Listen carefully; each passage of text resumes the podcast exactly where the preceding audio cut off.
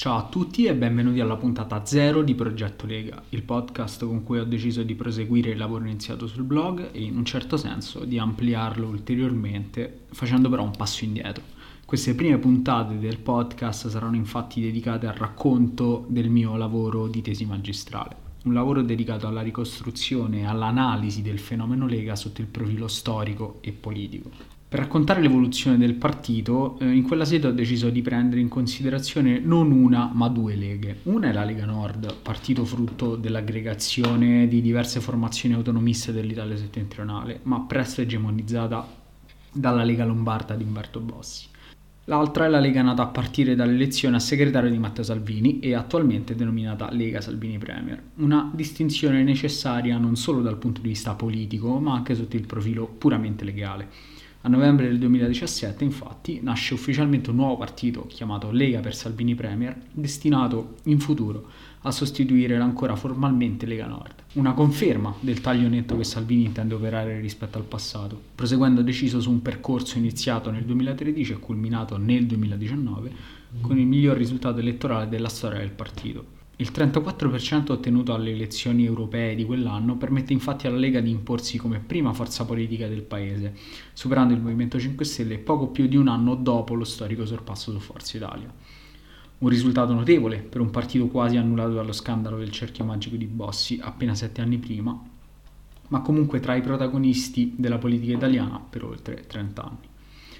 Di cosa parlerà questo podcast? Innanzitutto della storia del partito dalla formazione della Lega Nord, con l'affermazione della corrente lombarda guidata da Bossi, fino alle vicende che sanciscono la caduta del fondatore e leader.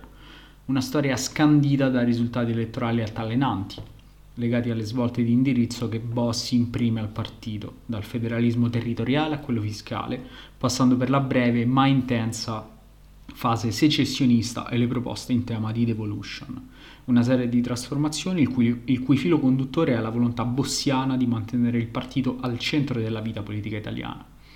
La stessa volontà, d'altronde, che anima l'azione di Salvini, protagonista assoluto della breve storia di una Lega nuova, il cui obiettivo principale è l'espansione oltre i confini di quel nord eliminato dal nome e dal simbolo del partito per le elezioni del 2018.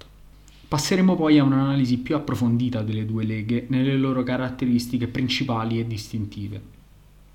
In primo luogo l'ideologia, intesa come orientamento nello spazio politico sia italiano che internazionale, che proveremo a inquadrare passando in rassegna gli obiettivi che il partito si pone nelle diverse fasi della sua parabola, insieme alle strategie e alle proposte messe in atto per perseguirli.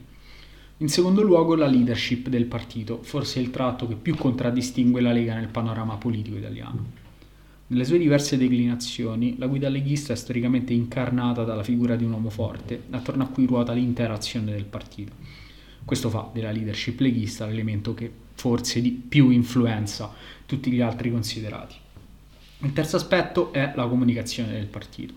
Oggetto di analisi in questo caso sono lo stile, le modalità e l'apparato comunicativo attraverso cui la Lega si relaziona all'esterno, dunque con avversari, alleati, media ed elettorato. L'ultimo aspetto esaminato è il modello di partito che la Lega incarna sotto la guida di Bossi e di Salvini. In tal senso si fa riferimento alla struttura e all'organizzazione del partito nelle sue articolazioni fondamentali. Vertice, quadri intermedi, rappresentanza nelle istituzioni e base elettorale, analizzata nei loro tratti caratteristici e in relazione alle dinamiche che ne regolano i rapporti. Tutto ciò serve a individuare gli elementi di continuità e di rottura tra le due esperienze L'obiettivo è stabilire, per quanto possibile, se e in quale misura la Lega di Salvini costituisca il proseguimento della Lega di Bossi e non piuttosto l'inizio di un percorso nuovo e diverso. In breve, se la Lega attuale sia una semplice evoluzione del partito fondato nel 1989 o se si possa davvero parlare di due leghe, due soggetti politici indipendenti l'uno dall'altro, i cui percorsi divergono a partire dal cruciale passaggio di testimone alla leadership al di là dei già citati aspetti legali per cui due leghe di fatto esistono già. Prima di iniziare a raccontare la storia della Lega, in ogni caso, è utile fare riferimento a una periodizzazione che aiuti a distinguerne le fasi.